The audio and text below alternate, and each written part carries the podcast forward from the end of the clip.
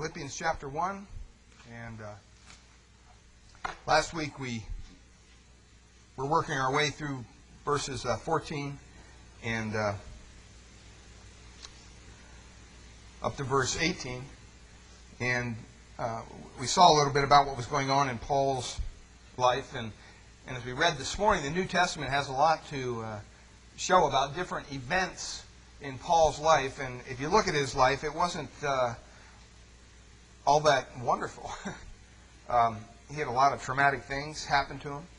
You might say it even went badly for the Apostle Paul uh, throughout his ministry time.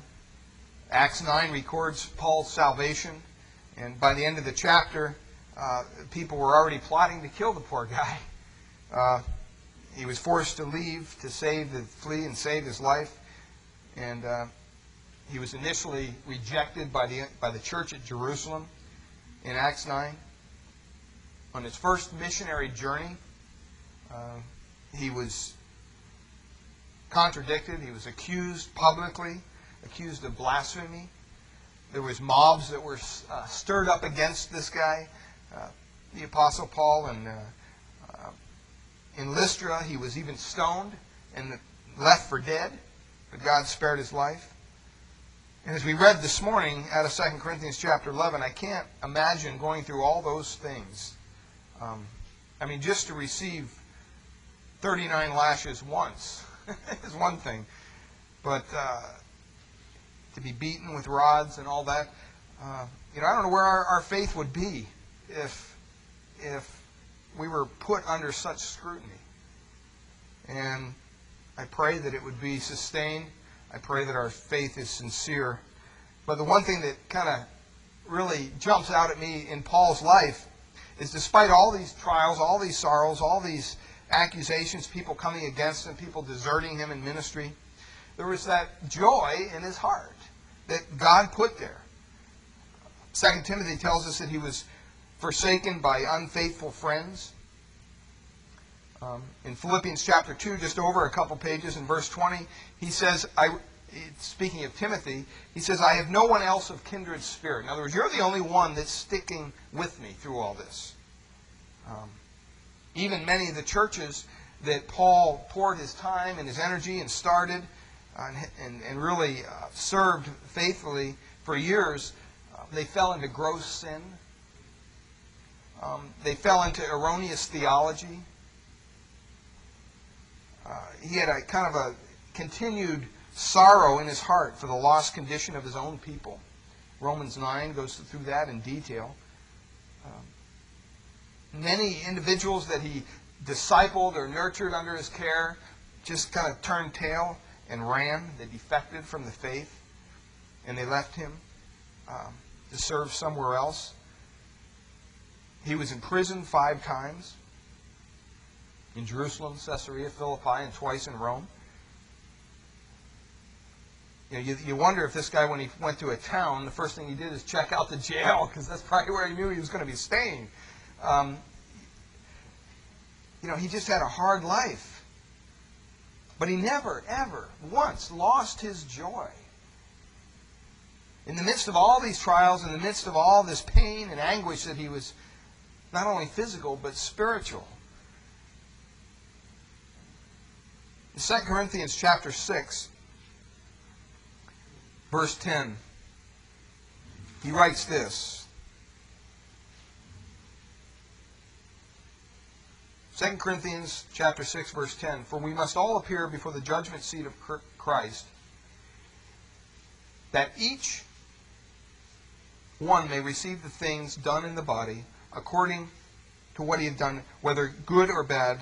That's not the verse I'm looking for 610 Oh, I'm reading out of five. No wonder. Ah, these contacts, I tell you. One's for reading and one's for sight, and this is not working out. Uh, 2 Corinthians chapter 6, verse 10. As sorrowful, yet always rejoicing. You know, I, I pray that that would be our, our heart. Sorrowful, yet always rejoicing. You know, when things happen to us in life, it doesn't mean we should sit there and say, Yippee, oh, praise God, you know, lost my job wonderful. This is great. You know? Um, no, it's not talking of that. I mean, there's true sorrow that comes as a result of our circumstances in life. But Paul had the Spirit of God and, and, and in such a way that he was able to look at those trials that he was facing and say, you know what? This is not going to take away my joy because God has granted me this joy. Bad circumstances really increase, I think, the joy of those who respond biblically to their circumstances because they lead to a deeper trust in God. Have you ever noticed that in your own life? When do you trust God the most? When you're in the thick of it, right? When things aren't going too good. When you're stranded on a freeway somewhere and you don't have a cell phone and you got four flat tires or you ran out of gas, you're going, oh, God, help. You know, I'm trusting you. Uh, you know, when you find out something about your family that just blows you away, what do you do? You turn to God. When someone dear and close to you passes from this life to the next, you turn to God. And those, those bad times really allow the, they kind of balance out the good times and they allow that joy to be really sincerely understood and known. Because they lead to a deeper trust in God. And I think Paul really understood that. He understood what it meant to go through the thick of it. And yet, he still maintained his confidence in the Lord. See, because joy, if you get your joy, if you get your happiness from your circumstances, when those circumstances aren't so happy, what happens? Your whole attitude changes. Everything around you changes. You know, but boy, when everything's going good, then oh, praise God. You know, you got a big smile on your face, a little halo around your head, everything's great. But as soon as everything falls apart in your life, what are you doing? God, why are you doing this to me? And we get that kind of an attitude. Paul never once did that. He yielded his, his heart completely and totally to the Lord. You know, it's great when our kids bring home a report card and it's A's and B's or whatever, but what, what happens when it's, when it's D's and F's? God, what are you doing? My, my child, what's going on? But we want to have that joy that Paul had, that never left because it was, it was derived from a relationship with his Savior. And it's unmixed and it's lasting. And in this section of Philippians, in verses 19 through 26, we kind of looked over the, the last couple verses, the last couple weeks, that joy that joy did not leave Paul in spite of the troubles that he had. And you can kind of read back in verses 12 to 14. He talks about some of the troubles. I mean, this guy was in prison. He understood trouble. And in verses 15 to 18, he talks about those who turned away from him. And even were trying to plot his demise, you might say, uh, in the ministry. They were jealous of his ministry. And so when he was in jail, they were making up all sorts of rumors. Oh yeah, he's got sin in his life. That's why he's in there. And you know, look at Paul. You know, yeah, all, you know, he's supposed to be this great apostle, born out of due time. He saw the Lord. Yeah, look at him now. He's in prison. And look at us. We're out here. We're not in prison. We're preaching the gospel, and they were. They were preaching the gospel faithfully, but they were doing it with the wrong motive. They were doing it to malign Paul. This kind of shows you God can use a lot of different ways to touch people's hearts. And Paul wasn't upset that they were the fact that they were preaching a false gospel because they weren't. They were teaching the true gospel. They were preaching the true gospel, but their attitude and their motive was all wrong. And we looked at how important it is to have the right kind of motive, the right attitude when we're involved in any ministry. Why are we doing what we do? What we do? Are we doing it to be seen by men? Are we doing it just because people expect us to do it?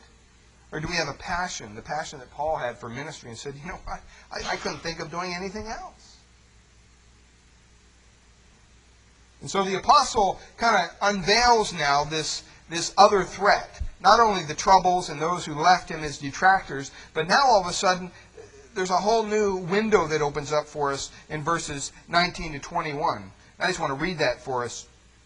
He says, For I know that this will turn out for my deliverance, in Philippians 1, through your prayer and the supply of the Spirit of Jesus Christ, according to my earnest expectation and hope that in nothing I shall be ashamed, but with all boldness, as always, so now also Christ will be magnified in my body, whether by life or by death. For to me, to live is Christ, and to die is gain.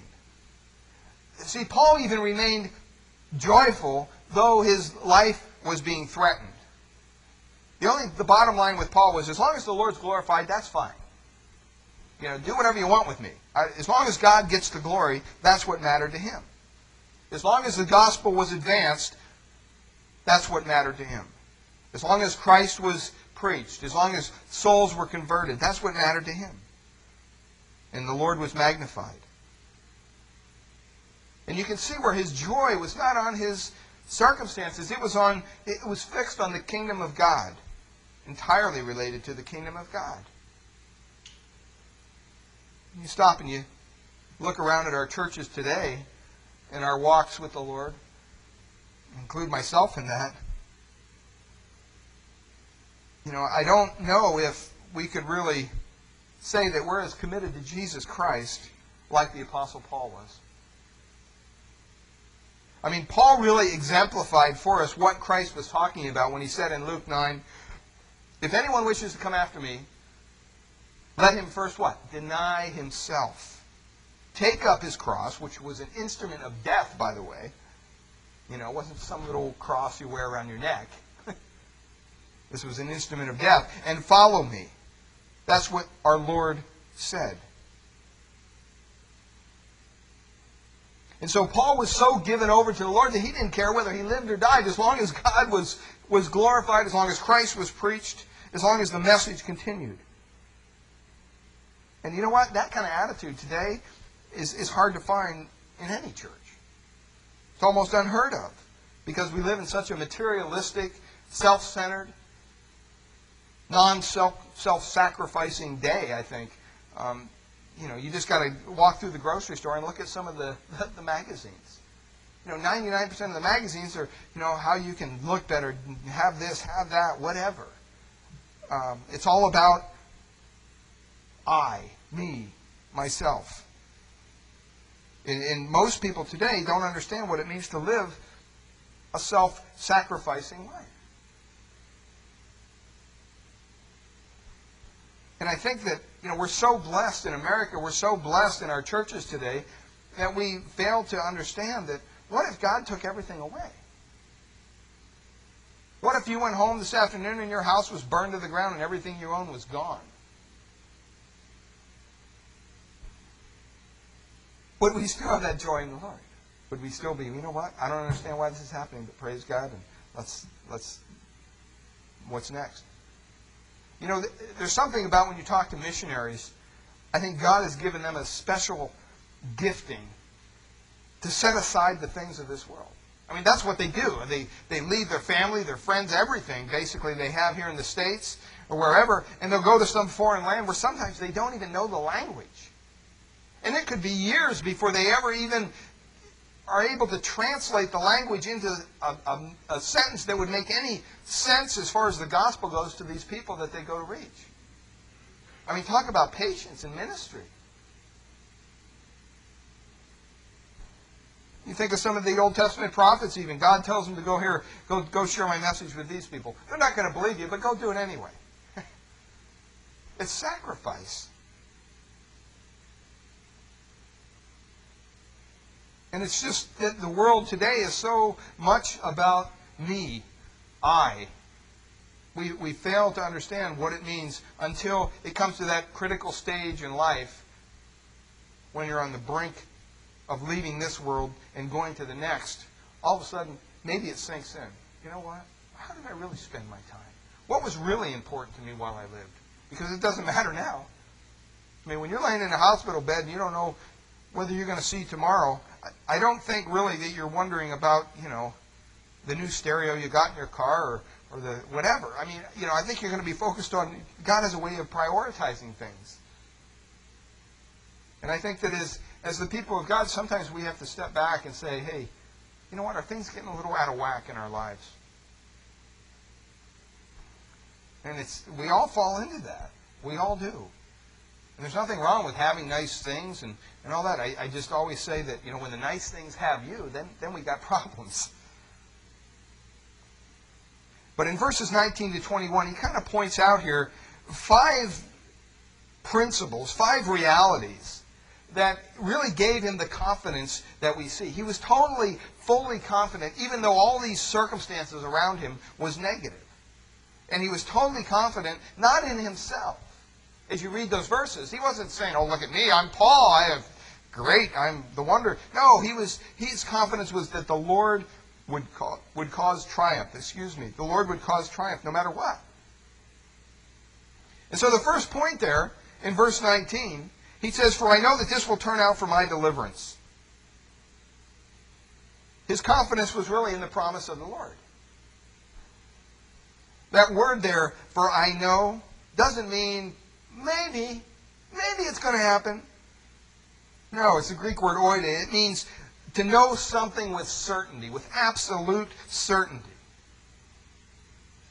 And Paul was really convinced, without a shadow of a doubt, that the present suffering and everything that he was going on, it was going on in his life and he was going through, both at the hands of unbelievers and believers. See, that adds a whole different dynamic, doesn't it? You know, we expect to be persecuted and attacked by unbelievers, but what do we do when we're attacked by believers? Unjustly. What kind of attitude do we have then? Sometimes that's hard to swallow. You know, it's one thing to expect attacks to come from the world, but when attacks come from your own church or your own brother or sister in the Lord, that's, that's a tough thing to deal with. Well, Paul says, no matter what, it doesn't matter. I know with a certainty that even though this suffering that I'm going through right now at the hands of both believers and unbelievers, those who are preaching the gospel outside of this prison right now with the wrong motives, trying to make me look bad, trying to make me feel bad, it's not going to work because I know that this will turn out for my deliverance. And he quotes really a section out of Job 13:16. Remember the book of Job? Poor Job, he had, went through all these troubles and uh, uh, he was outstanding righteous man. And Satan said, Well, yeah, no wonder this man is righteous. No wonder he's serving you. Look at, he's got everything. And Satan kind of made an agreement with God that he could go down and afflict Job, take away everything that he had, and see if Job would still serve God. Well, that's exactly what happened. Took everything away. Except his wife. And you remember her advice curse God and die. You know, I mean, you wonder what God was thinking when he left her there. But, you know, poor guy. Well, think about it. His whole family was wiped out. Everything he owned was gone. And there's his dear wife. And she turns to him and says, I'll oh, just curse God and die. You know, I don't know if I need that, those kind of friends. But Paul knew without a certain uh, certainty in his heart. He just knew for sure. And, and Job says in 13:16 when he's replying to, to one of the, the guys there that are kind of giving him some advice, Zophar, he says, This also will be my salvation, or my deliverance, is the word. And, and Job really correctly understood all the, the terrible suffering that he was going through was not because God was punishing him for sin because he looked in his heart and he knew that he was a righteous man. He didn't understand why all this stuff was going on. And so, the same with Paul. When Paul looked at all the situations that he was involved in and all the persecutions and everything, he fully believed that God one day would deliver him somehow from all this. Both from his physical afflictions as well as the false accusations and those who had him imprisoned, all those things. He was going to be delivered one day as a result of God working through all these things. Remember what he said in Romans 8 28. God causes all things to work together for good to those who love God and to those who are called according to his purpose. Well, now he applies it to his own life because he's in the midst of all this stuff. You notice that verse doesn't say that God causes all good things to work together. It says everything. You know, it, really comes down to a solid belief in the sovereignty of God. And Paul knew his conscience was clear. He went over it and over it. And he knew that he wasn't being divinely chastened. I mean, sometimes as believers, if we're if we're sinning willfully before God, it says that He will discipline us. Well, Paul knew that that wasn't the case because there was no known sin in his life at that time, and he was fully convinced that God would would allow his present suffering to work together for good. And I just wonder if we have that same kind of assurance. That word deliverance there is commonly referred to as salvation. It comes from the Greek word that we get the, the English word salvation from.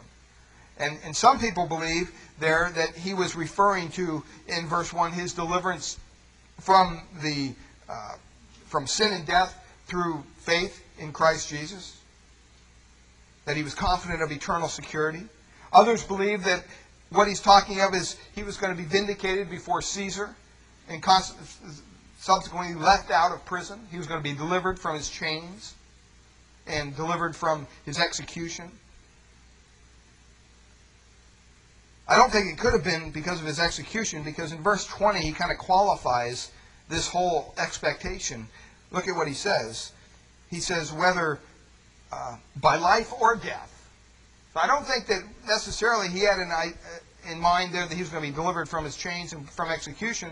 Could be, but irregardless, he knew that God was going to deliver him one way or the other. And his salvation would be perfected as he was ushered into God's uh, presence. Now, the thing that we want to kind of focus on here is that Paul knew that his present circumstances in his life were temporary. And if we can just pound that into our head, it doesn't matter what you're going through today. You know, it, I mean, you could go through it. It could be financial, it could be relationships, it could be job, uh, you know, physical, whatever, spiritual. Whatever you're going through today is temporary. It really is. In light of eternity. And he knew that he would be delivered one way or the other from these circumstances, by life or by death, he says. In Job 19, 25, 26, Job declares, As for me, I know that my Redeemer lives, and at the last he will take his stand on earth, even after my skin is destroyed. Yet from my flesh I shall see God. Job had the kind of faith, the kind of that joy that presides over any circumstances in our life. And that's the kind of faith that we need to have in the Lord. Paul says, For I know that this will turn out for my deliverance. Second thing there, not only confidence in God's promise, but confidence in the prayers of the saints. Because he says, will turn out for my deliverance through your prayer. Through your prayers. Uh, Paul, of all the, the writers of the New Testament, obviously believed in God's sovereignty. And he had perfect confidence that God's word would be fulfilled and his purpose would be carried out. But he also knew that, that God's sovereign plan incorporates the prayers of his people. See, some people struggle with that. Well, if God's sovereign, if God's got everything worked out and God's in power, you know, and we can't change that, why pray? Because somehow, in the spiritual realm, God coincides our prayers with his sovereign will. And he works those two together. And he instructs us to pray. You know, we're not just to sit back on our laurels and grace and say, oh, well, you know, God's going to work everything out. Who cares?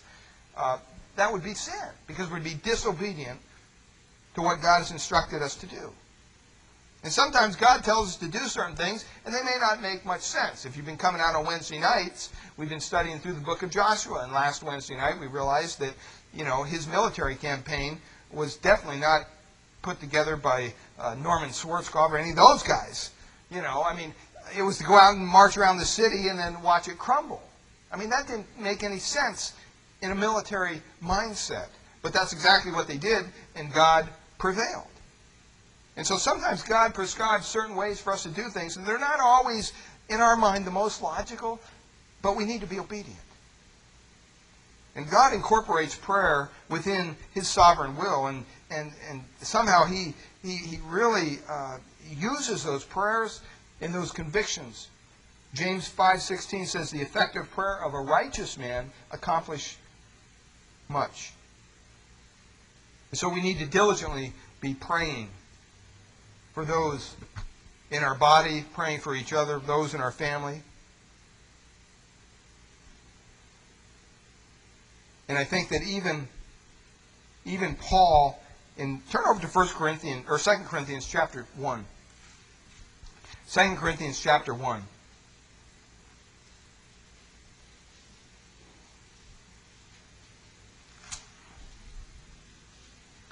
And this Paul's facing these difficult circumstances once again, and he appealed to the church in Corinth to pray for him. Now look at what he says in, in, in 2 Corinthians chapter 1, look at verse 5.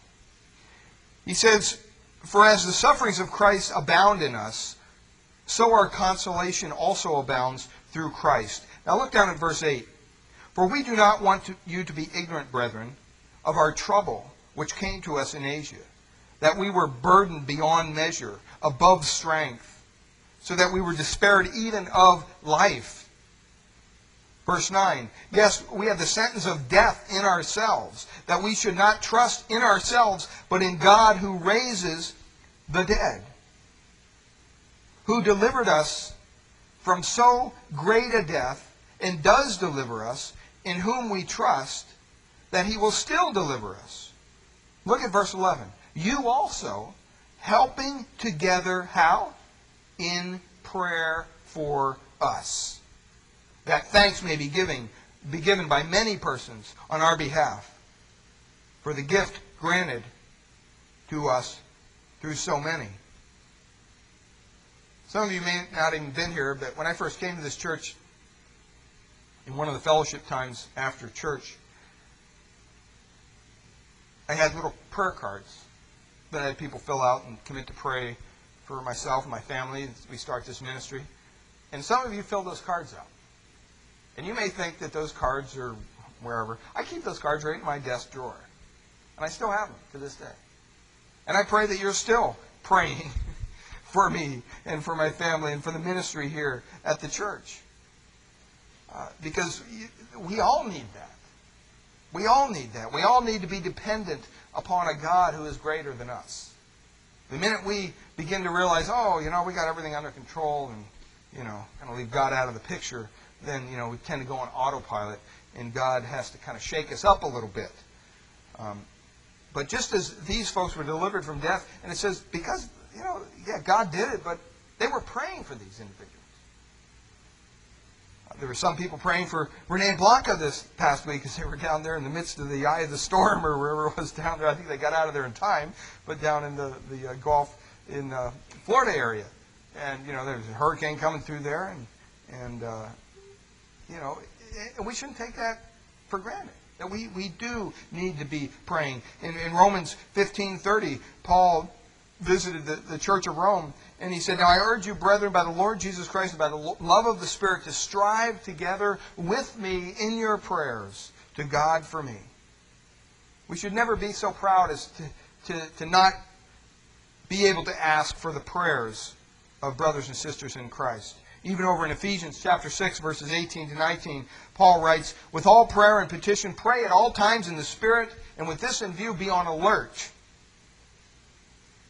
With all perseverance and petition for all the saints, and pray on my behalf that utterance may be given to me in the opening of my mouth to make known the boldness of the mystery of the gospel. I mean, that's a verse that means a lot to me because every Sunday or whenever I teach, you know, that's one thing that's in the forefront of my mouth. God, help me, you know, just articulate correctly your word. Help me not to get in the way. Help me just to do what you want me to do. And it doesn't come naturally to me, as you can probably tell. So God really has, you know, his, his work cut out for him. But, you know, I continually rely on that. 1 Thessalonians 5, 21, 25 says, Brethren, pray for us He's pleading with them. 2 Thessalonians 3.1, Brethren, pray for us that the word of God will spread rapidly and be glorified, just as it also did with you. When's the last time you prayed a prayer like that? Uh, nothing is more encouraging to those in ministry to know that fellow believers, brothers and sisters in Christ, are diligently praying that God would be glorified, God would work through the ministry of those involved. So he had confidence in the prayer of the saints. He also had confidence there back in, in Philippians chapter 1, look at verse 19. At the end there, he says, and supply of the Spirit of Jesus Christ. And the provision, some may say, of the, the Spirit of Jesus Christ. He had confidence in the Spirit of Christ, the Holy Spirit. So it's the Word of God, the prayers of the saints, and the power of the Holy Spirit. They all work together to benefit those who are, are working on God's behalf. Uh, Jesus said in the Gospels, I will ask the Father, and he will give you another helper, that he may be with you forever, and that this is the Spirit of truth, whom the world cannot receive because it does not know him, see him, nor know him, but you know him because he abides with you and will be in you. Uh, that's a very powerful verse if you stop and you think about it. The, the, the very God, the Holy Spirit, resides in the hearts, in the lives of those who put their trust and faith in Jesus Christ. Sometimes we forget that. But it seems Paul was speaking here not so much about Christ's provision of the Spirit to believers at salvation, but I think for the divine power and protection after salvation. Um, that provision, that word provision, describes a full, bountiful, and sufficient supply of what is needed, more than enough. And I think that you know we have to stop and realize that the Holy Spirit is our resource for anything we need in our spiritual walk. You know, we don't need to pray to God and get, ask Him to give us more when we have the Holy Spirit. We, we got about as much as we can ever get. You know, um, some churches believe, well, you have the haves and the have-nots. You know, you have some people in church that are that, that have the Spirit and some people don't. Some people have certain gifts and some people don't. I, I don't go in for that. I think that just divides the body of body of Christ. I think we all have the same Holy Spirit. I think the problem is is, is our willingness to access that power. You know, you can have a million dollars in the bank down the street, but if you're too lazy to go down and put the ATM card in the thing and take the money out, it's not going to do you any good. And sometimes we get so caught up in the, the hustle and bustle of things that we forget, hey, wait, I've given you a divine enabler, a divine helper to come alongside you and do the work that I have called you to do. Zechariah 4 6 says, Not by might nor by power, but by God's Spirit. John 16, 13, Jesus promised, When He, the Spirit of truth, comes, He will guide you into all truth. For He will not speak on His own initiative, but whatever He hears, He will speak, and He will disclose to you what is to come. Matthew 10, 19, 20 says, Do not worry about what you are to say. I love this verse too. For it will be given you in the hour what you are to say. For it is not you who speak, but the Spirit of your Father who speaks in you. Now, some people take that a bit too far. We had a guy in college, my roommates, we were going through a homiletics course to get together, and we are supposed to practice our sermons on each other and stuff. And he quoted this verse. And he said, oh, I'm just trusting the Lord. So, well, you know, yes, well, I studied some, but yeah, I'm just trusting the Lord. Well, he got up there and he just fell flat on his face. I mean, the whole thing just went down the tubes you know. But he was saying that, oh, you know, I'm not going to worry about what I'm going to say. You know, God will give it to me, and I'll just be the greatest preacher there ever was. Well, you know, there's also diligent work that needs to go into that. We all know that. Um, you know, even the most gifted musicians practice because they know that they have to. But the Spirit helps believers to pray. It says in Romans 8:26, when we are weak and we don't know how to pray as we should, the Spirit Himself, what intercedes for us and he's not talking here about the gift of tongues because he says, with groanings too deep for words, with groanings that cannot even be uttered. And so the Spirit is the source of power in the believer's life. And then we all know Acts 1, 1 8, you receive power when the Holy Spirit has come upon you, Jesus promised. You'll be my witnesses both in Jerusalem and in all Judea and Samaria, even to the remotest part of the earth. And see, we're able to take the gospel to people and share the gospel with them, not because of who we are, but because of the power of the message and the power that resides within us as believers is that of God. It's the Holy Spirit, the same Holy Spirit, the same power that raised Jesus from the dead.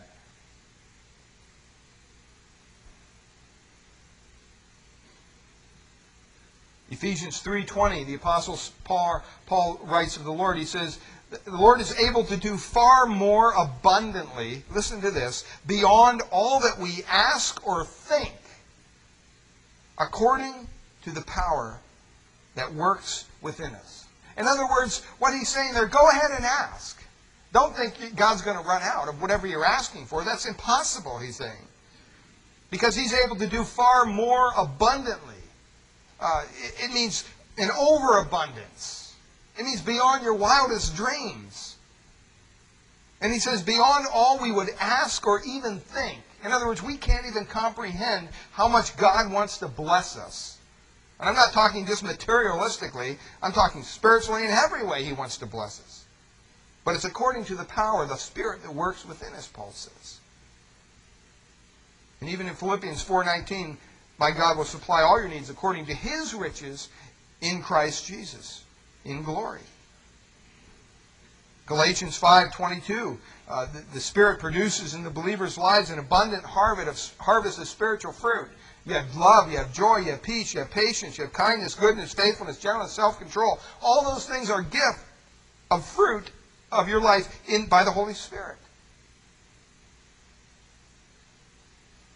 I hear people say sometimes, you know, just pray that I'd have more love. Pray that I'd have peace. Pray that I'd have patience. Pray that I'd. Well, okay, that's fine to pray that those things would increase, but we have to understand. See, part of the Christian battle, part of part of of, of really getting a grip on this this whole spiritual warfare we're involved in is to understand who you are in Jesus Christ. If you understand who you are in Jesus Christ, then a lot of things fall into place. You understand that you have all the patience that you're ever going to have. You just have to use it. Have to, have to trust God to use it in your life. You have kindness, you have goodness, you have faithfulness, gentleness, self-control, all those things. But we have to trust God that He would use those things in our life through the power of the Spirit. It's not by the flesh, the Bible says. Some Christians, I think, tend to want to just hunker down and say, okay, I'm going to do this. I'm going to make this thing work this time. And, and they get all you know, convicted or whatever, and they try to, you know, read through the Bible in a night and memorize, you know, the whole Bible. They do all this stuff, and they take off these great big chunks, and they're, they're trying to accomplish so much, but they're all they're doing it in their flesh, and they burn and crash every time, you know. And then you you feel all discouraged, and you feel like, oh, I'm not even worthy to go to God now. You know, I broke my devotion time again. Do you really think that that God is up there? You know, when when you miss a time in your devotion, that He's up there wringing His hands? How dare you miss? I, I don't think that that really plays into God's day. I think he's got a lot more going on, and he's not up there ready to smack us over the head every time we do something that, that you know is our own expectation. God wants us to basically be in his presence. And that's an everyday thing. You know, whether you're having devotions, I mean, don't get me wrong, we should. Those are good things. But don't allow the enemy to turn those things around and use them as a guilt, a club of guilt to beat you down spiritually. And that's what happens a lot of times. You know, you, you, you tend to want to fulfill what the church tells you to do. Well, you know, I mean, we, we encourage people to, to come to church on Sundays because it's the right thing to do. We encourage you to come out on Wednesdays. Why? It's not about filling up a room with a bunch of people. It's about growing and understanding more about God and His character and His Word. And as you understand those things, all of a sudden you begin to understand your position in Christ a little better. So when you're out there in the world and the enemy throws something at you, you can stop and say, hey, wait a minute. That's not true. I don't need to listen to that. You know, God says He's going to supply all my needs. And, and you trust in the Lord. You don't trust in your own ability. You don't trust in the ability of others. And God to get you through that. And so we, we, we trust in the provision, His his confidence came from the provision of the Holy Spirit, clearly. Verse 20, he says, according to my earnest expectation and hope, that I will not be put to shame in anything, but with, that with all things boldness, Christ will even now, as always, be exalted in my body. You know, it, his confidence was based on the fact that, you know what, God gave him a promise of heaven it's, it's almost kind of the idea here is that Paul's earnest expectation, his hope, he, were grounded in the Lord's promise, not in his wishful thinking. Not that maybe one day, you know, hope I make it. That word, earnest expectation, it's a compound word in the original language. And it literally refers to stretching the neck. Uh, have you ever been around a little child, and maybe they're trying to look up on the table and they can't quite see up over what's up there. In our daughter's home, our grandkids, she's getting a little too big for this now, but Mason has these little toy trains, and he'll go out and play with them in the living room, and then when Sophia, his sister, wakes up, she comes down and rips everything apart and wreaks havoc, okay, with Mason's train tracks and everything. So they worked out this deal. When, when Sophia's up and wandering around, Mason, you have to put the, the toys on the table, the kitchen table, so Sophia can't get at them and, you know, wreck them or whatever. And so, you know, I remember being up there and he's putting them on the table, and, and here's little Sophia trying to look. And she barely see over the table, you know. But she stretches her neck, kind of, where is that thing? You know, I want to get it. And uh, it's kind of cute, but that's the idea here is that, you know, it's almost like you're, you're, you're stretching your neck to, to, to catch a glimpse of what's coming ahead looking in the future. Kind of has the idea of an eager longing or an expectancy. And it's really reinforced by that word hope. And Paul was certain, in the eyes of God, he would never truly be put to shame. That's what he says. He says, according to my earnest expectation and hope that in nothing I shall be ashamed That included Caesar, that included the world, that even included the church. Ultimately, what he's saying is, you know what? He's going to be vindicated. Matthew 10:32, Christ's promise basically says, "Everyone who confesses me before men, I will also confess him before my Father who is in heaven." He doesn't say, "Well, maybe if I am having a good day, I'll confess you before my Father in heaven." He doesn't say that. He says, everyone, whoever shall confess Christ before men. You say the same thing that God says about Christ that he is the Lord, that he is the Son of God, that he did come to earth, that he did die on a cross for the sins of the world, that he was raised on the third day, and that he is the Savior. And you're in need of him. When you confess that, God says, I will also confess him before my Father who is in heaven. He expressed a similar confidence to the Corinthians in 2 Corinthians 10:8. Even if I boast, he says, somewhat further about our authority, which the Lord gave for building you up and not for destroying you, I will not be put to shame. Paul wasn't afraid of being put to shame.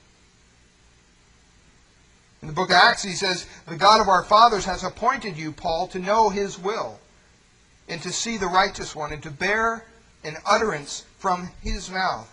For you will be a witness for him to all men of what you have seen and heard. That was a promise that was laid out there for the Apostle Paul. And even in 1 Corinthians 6.19, Paul says, Always be exalted in my body, knowing that the believer's body is the temple of the Holy Spirit. Romans 12.1, he referred to himself as a living and holy sacrifice, acceptable to God which was his spiritual service of worship. 2 Corinthians 4:10 he said he carried about his own body the dying of Jesus so that the life of Jesus would be manifested in his body. And even though Paul was going through tremendous difficult situations, Paul wanted to be an instrument used by God. In Galatians 1:24 he was testifying, and basically because of his faithfulness, that throughout Judea they were glorifying God because of me, he says. See, the Old Testament affirms over and over and over those who are righteous will never be put to shame. But the unrighteous, they will. That word put to shame means to be disappointed, to be disillusioned, to be disgraced. For us to be disgraced as believers, Christ would have to be disgraced. For God to disown his own children, he would have to disown his own son.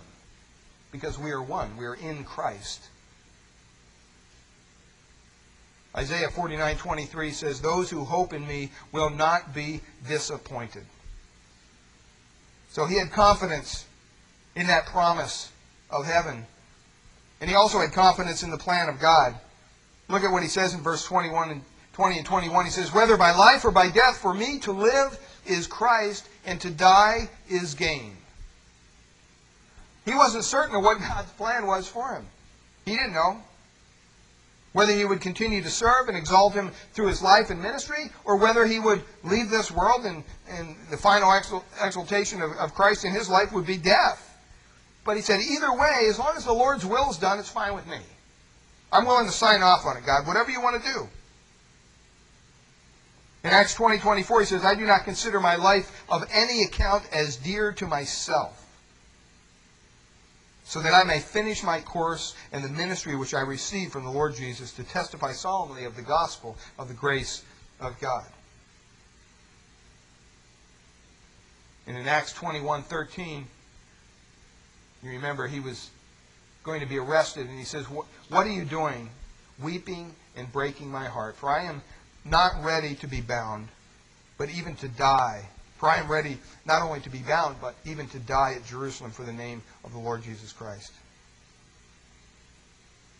Romans 14, 7 to 9, he reminded the believers in Rome, Not one of us lives for himself, and not one dies for himself. For if we live, we live for the Lord, and if we die, we die for the Lord. Therefore, whether we live or die, you know what? We're the Lord's. For to this end Christ died and lived again, that he might be Lord both of the dead and of the living. So Paul wasn't so much concerned about his life physically here on earth. He, he was, his passion was fully, wholeheartedly committed to the advancement of the gospel and the exaltation of the Savior, the Lord Jesus Christ. This kind of sets things in perspective, doesn't it? When you know the Lord and you know, you, you realize, you know what? I could die tomorrow. Any one of us could.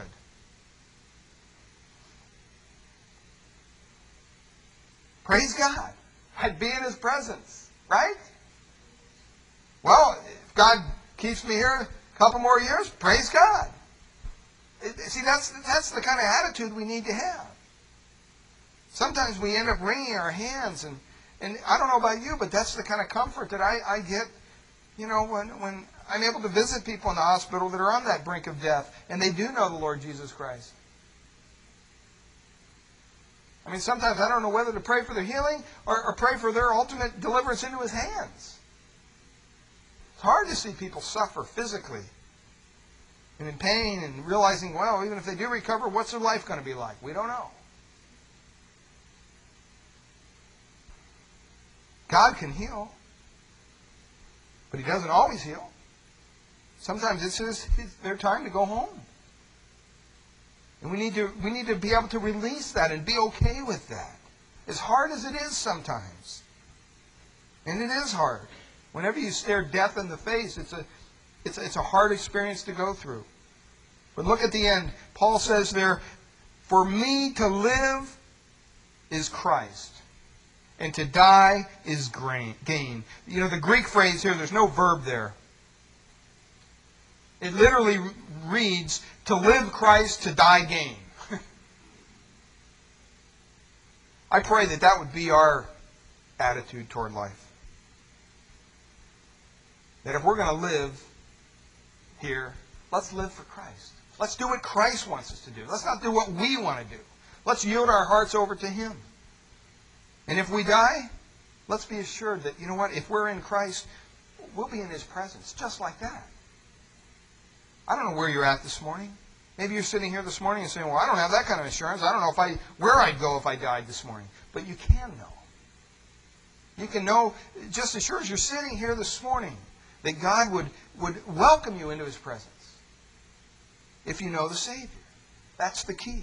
If you've come to Christ, if you've repented of your sins, and you realize that you know what, I can't do this on my own. I need a Savior. There's only one out there, folks. His name is Jesus Christ.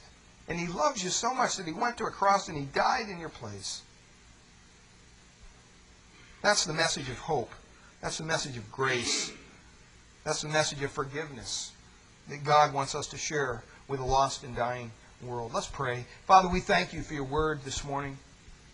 Lord, we pray that somehow you would communicate to us the, the confidence that Paul had Lord, as much as he went through, as hard as his life was, as hard as his ministry was, I'm sure today people in, in, in church ministry would look at his, his track record and say, what a failure. Churches that he started fell into erroneous teaching, fell away from the truth. People that he discipled deserted him. But God, you knew his heart. And you knew that he was doing it for you. And Lord, that's all that matters.